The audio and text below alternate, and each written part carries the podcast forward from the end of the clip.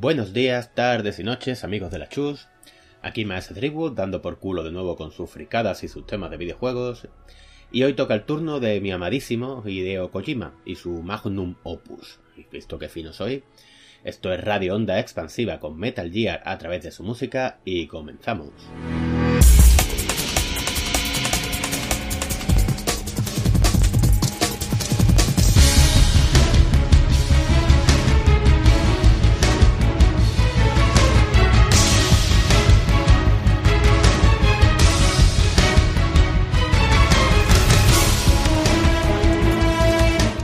Canción que suena de fondo, la que podríamos considerar como el tema principal de la saga Metal Gear, al menos hasta el cuarto juego numerado, es obra de Tapi Iwase, o al menos eso pensamos durante mucho tiempo, pues resultó ser un plagio de un señor ruso llamado, y lo diré, Georgi Vasilevich Hesbiridov, Toma Moreno, un compositor de música clásica al que Iwase literalmente robó la composición, pero enterita sin cortarse un pelo. Kojima se enteró de ello, o eso parece, en una entrevista en la que le hicieron escuchar el tema original. La risa nerviosa del amigo Hideo, que no sabía dónde meterse, ya un clásico de YouTube. Os recomiendo buscar el vídeo que no tiene desperdicio ninguno. De todos modos, el tema de Iwase no dejó de convertirse en un símbolo de la franquicia, porque plagio o no, es precioso. Metal Gear comenzó su andadura en 1987 para MSX2. Os podría decir el chip de sonido que se usaba y demás, pero sinceramente no tengo ni puta idea de la parte técnica y sería leer cosas de la wiki, cosa que podía hacer vosotros mismos. Los compositores de su exigua banda sonora de tan solo nueve temas fueron Iku Mizutani, Shigehiro Takenouchi y Motoaki Furukawa. Si los de la Chus me pasan un sobre bajo cuerda por leer estos nombrecitos. Señores que lograron 11 minutos de música que para la época suena francamente bien y que nos dejó un tema memorable e icónico entre los seguidores de la saga. El tema de Tara. Que está sonando de fondo y llamado así Ojo porque efectivamente parece que la musiquita dice Tara. Acojonante, ¿verdad? De todos modos, entre su exigua banda sonora mi favorita siempre ha sido Return of the Fox Hunter. Allá va.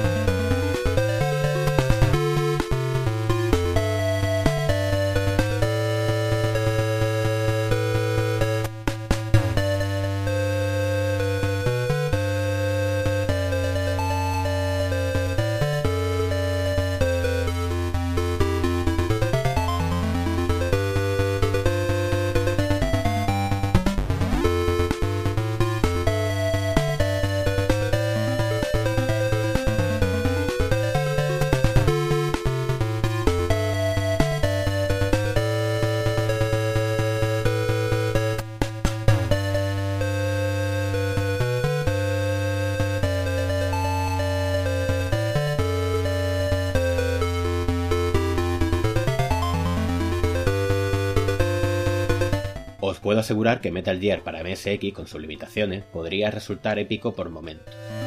Y a fecha de hoy sigue siendo sorprendentemente divertido de jugar, pero bueno, vamos a pasar a palabras mayores. Y estas son el impresionante Metal Gear Solid Snake, también para MSX2, que sigue siendo uno de mis juegos favoritos de la franquicia y directamente del mundo de los videojuegos. Sony Snake mejoró todo lo mejorable, como una respuesta de Kojima a la infame versión de Nintendo del Metal Gear original y a su secuela Snake's Revenge.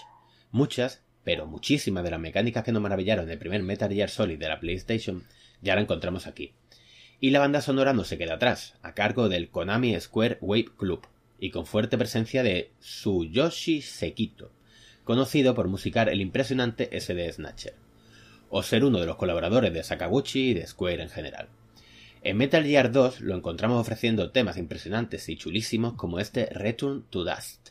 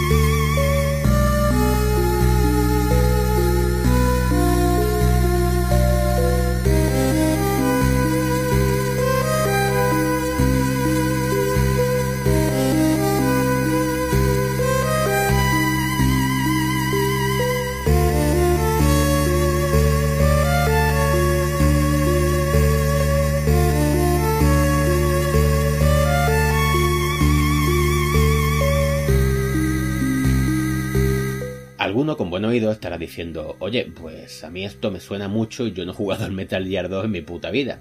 Pues puede sonar claramente alguna que otra obra del señor Sakaguchi, porque a mí me pueden decir misa, pero apesta a robo. Del mismo modo que Dawn of the Slums en Final Fantasy VII coge literalmente el tema de Tara y lo incrusta en medio, pues este también suena a plagio, ¿no? O quizás robo de ideas o homenaje. Puede tener su explicación por el Konami Kuheiya Club, del que salieron varios artistas para Square, eh, y también mi amado Akira Yamaoka, por cierto. Pero es un tema complicado del que realmente no estoy preparado para hablar, así que cambiemos de tema y vamos a lo gordo, a lo jugoso. Vamos a Metal Gear Solid. Para este juego, mm, varios artistas de Konami se unieron para musicarlo. Entre ellos, el amigo Tapi Iwase, del que hablamos antes, y la maravillosa Rika Muranaka, que saldrá mencionada en más de una ocasión, ya lo adelanto. Suya es la composición épica, gloriosa, impresionante, llamada The Best Is Yet to Come, cantada por la artista irlandesa Aoife, especializada en música celta. Eh, ¿Quién lo diría escuchando el tema, verdad? Así que prepara del traje de infiltración y el radar Soliton que vamos de vuelta una vez más a Shadow Moses.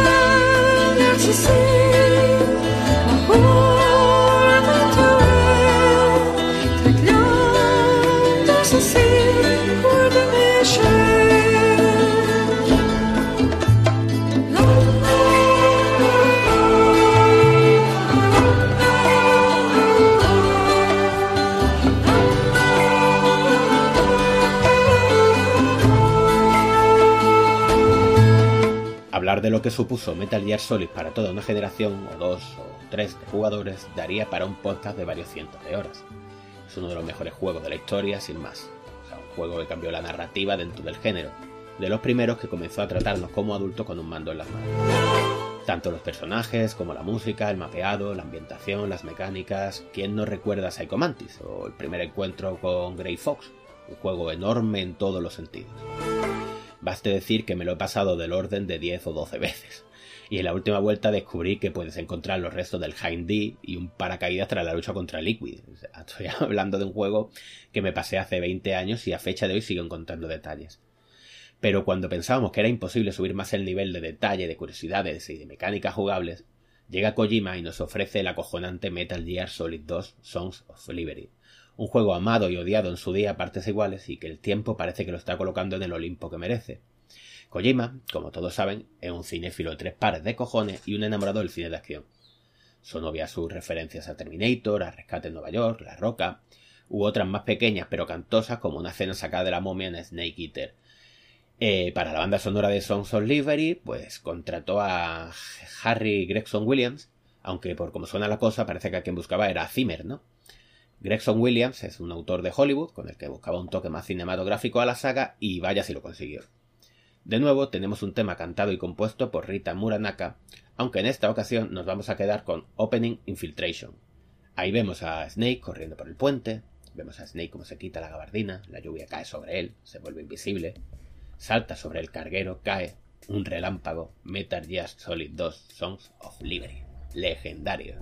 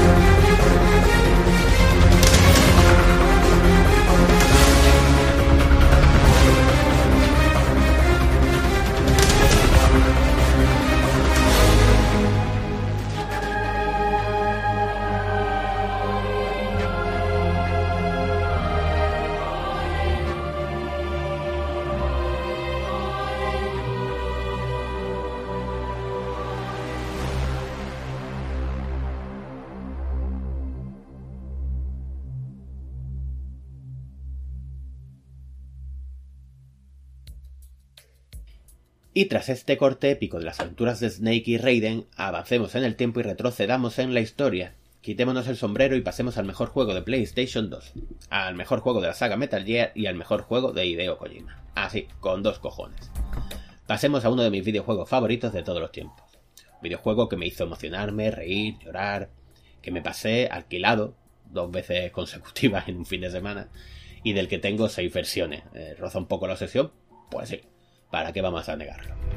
Vayamos pues a Rusia y retrocedamos hacia 1964 para ver a un jovencito Naked Snake ejecutar una misión imposible al más puro estilo años 60. Con una mochila, una radio y su ingenio, deberá enfrentarse a la unidad Cobra, al general Volgin, a un novato Ocelot y a su mentora, The Boss.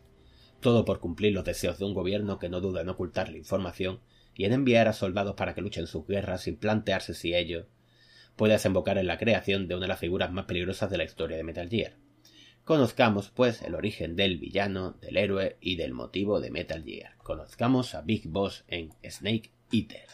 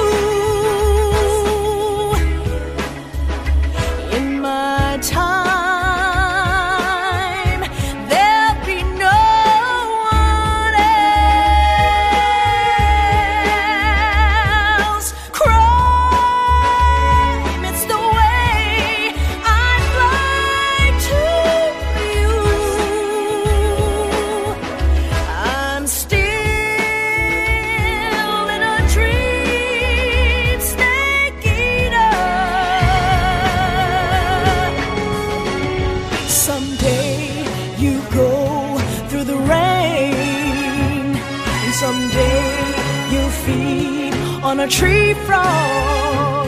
It's ordeal, the trial to survive.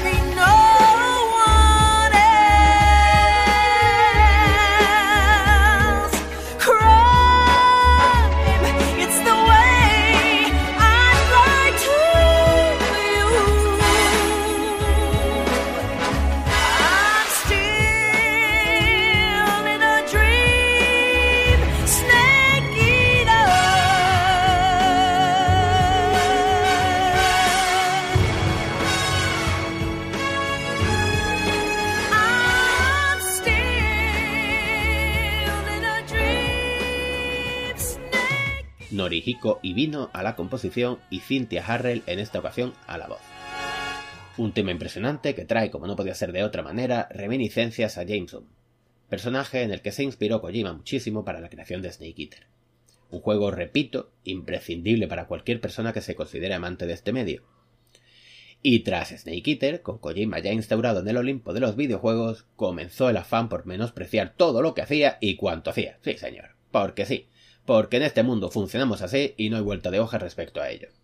Así que ya en la gestación de Metal Gear Solid 4 Guns of the Patriot se inició el acoso y derribo a la figura del genio japonés.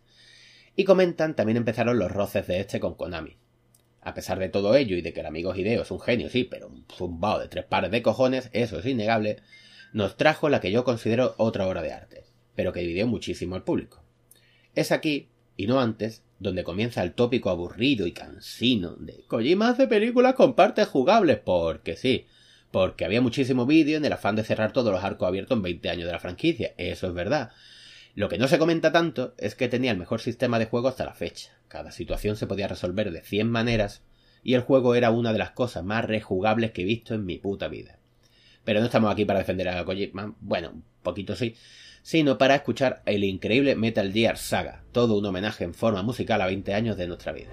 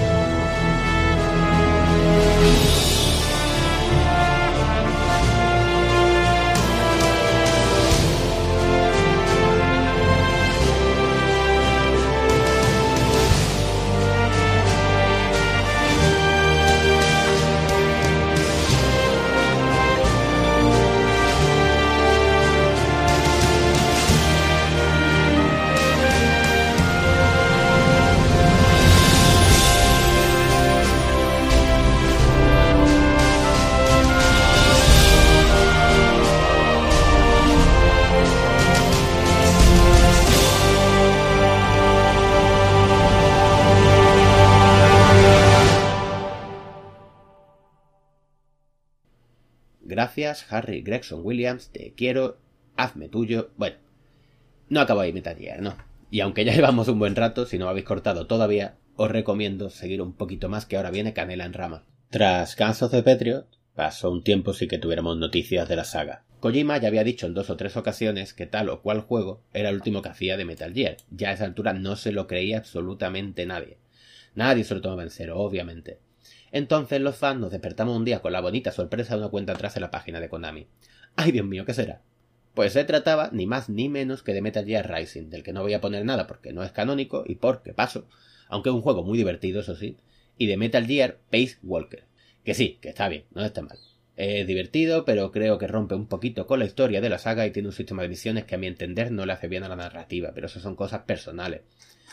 Y cosas que veremos más adelante y potenciado con Phantom Pain.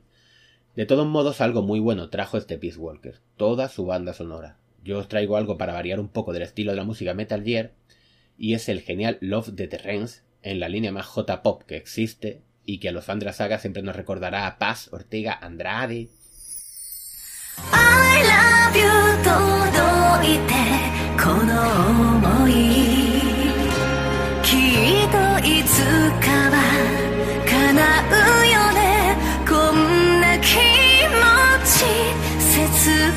過ぎ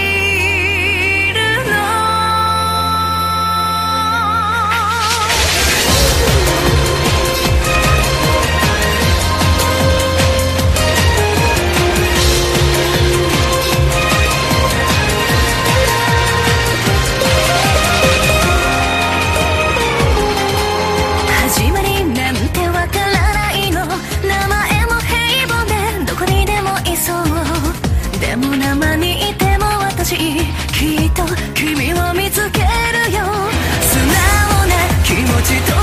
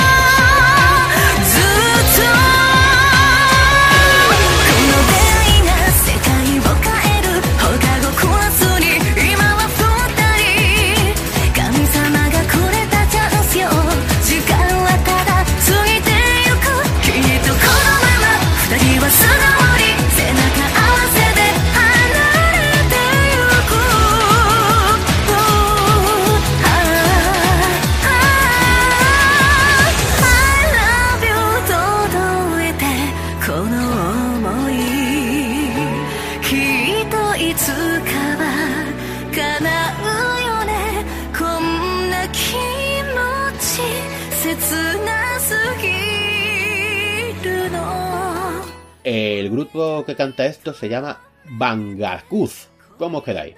Eh, Pues señores, ahora viene drogadura. Porque es aquí y justo aquí cuando Kojima decide sumar a sus talentos la acojonante capacidad cual Tarantino de encontrar la canción justa para el momento justo. Y te monta unos trailers del copón con canciones que pueden ser más o menos conocidas, pero que desde luego pillan a todo Dios por sorpresa. Y es en estas cuando vemos el tráiler de Ground con los huevos encogidos con esos graficazos y esos planos y ese malo que quién cojones será y ese chico en la jaula que saca unos auriculares del pecho y se los pone en la oreja y ese tráiler que sigue y tú que ya que la tienes para partir nueces y abajo a la derecha sale Here's to You by Ennio Morricone y Joan Baez 1971 y ya se te caen los cojones al suelo y dices ole tu madre Kojima y comienza a sonar esta preciosidad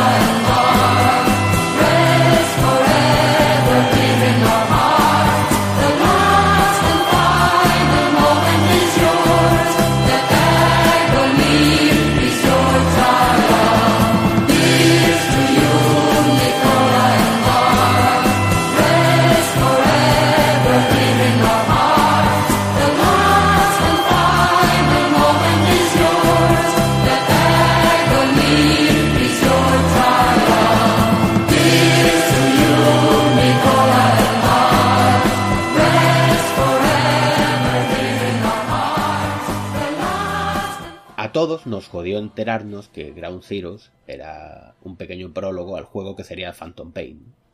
Ahí no le puedo echar la culpa a nadie realmente, ni a Kojima, que quería mucho tiempo para hacer lo que tenía en mente, ni a Konami, que obviamente quería empezar a ver pasta porque el proyecto se tiró muchísimo tiempo en desarrollo. Si algo bueno nos deja el amigo Hideo con las interminables esperas para que saque un juego nuevo, son sin duda los trailers. Porque sí, porque te puede caer mejor, te puede caer peor, puedes pensar que es un vendehumos o un genio del hype, que luego no cumple con lo que promete, yo ahí no me meto. A mí me encanta, es mi puñetero ídolo y sí, he viajado a Japón para ir a su oficina a respirar el mismo aire que él. Que sí, que soy una fan loca y si lo veo le tiro las bragas que me da igual que a mucha honra. Pero a lo que voy es que es innegable que es un maestro de los trailers. Y de la elección de música, por supuesto. Así que para el último juego de la saga Metal Gear, ese impresionante Phantom Pain, que también falló en muchas cosas, sí, pero que acertó en más cosas todavía y terminó con un final que a fecha de hoy me la sigue poniendo como la pata de un perro envenenado.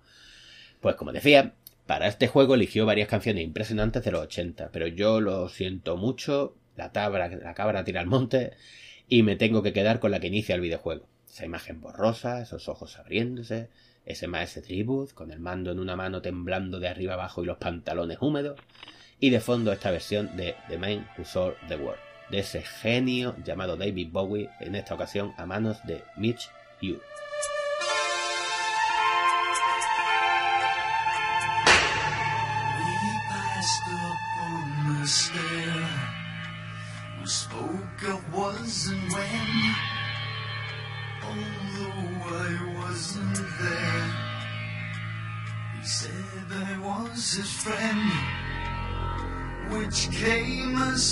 Surprise. I spoke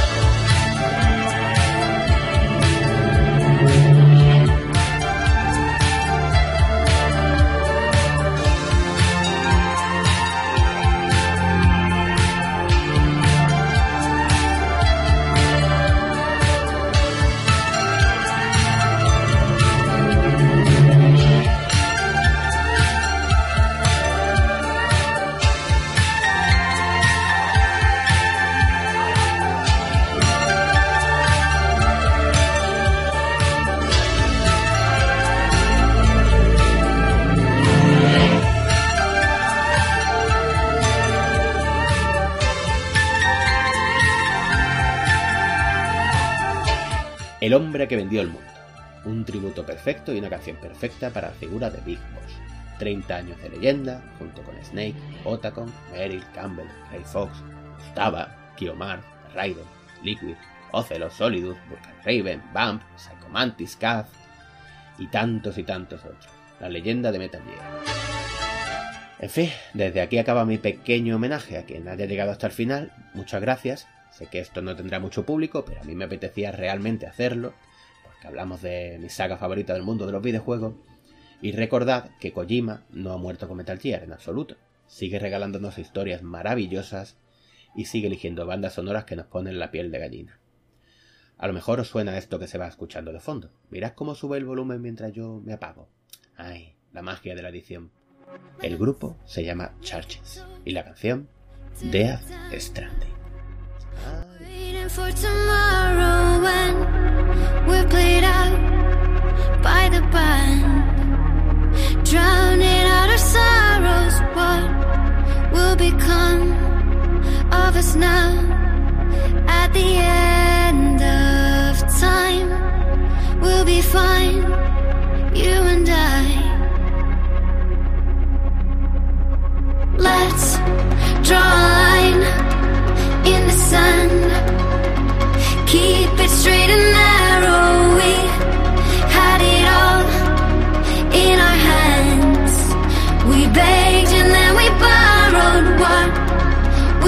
of us song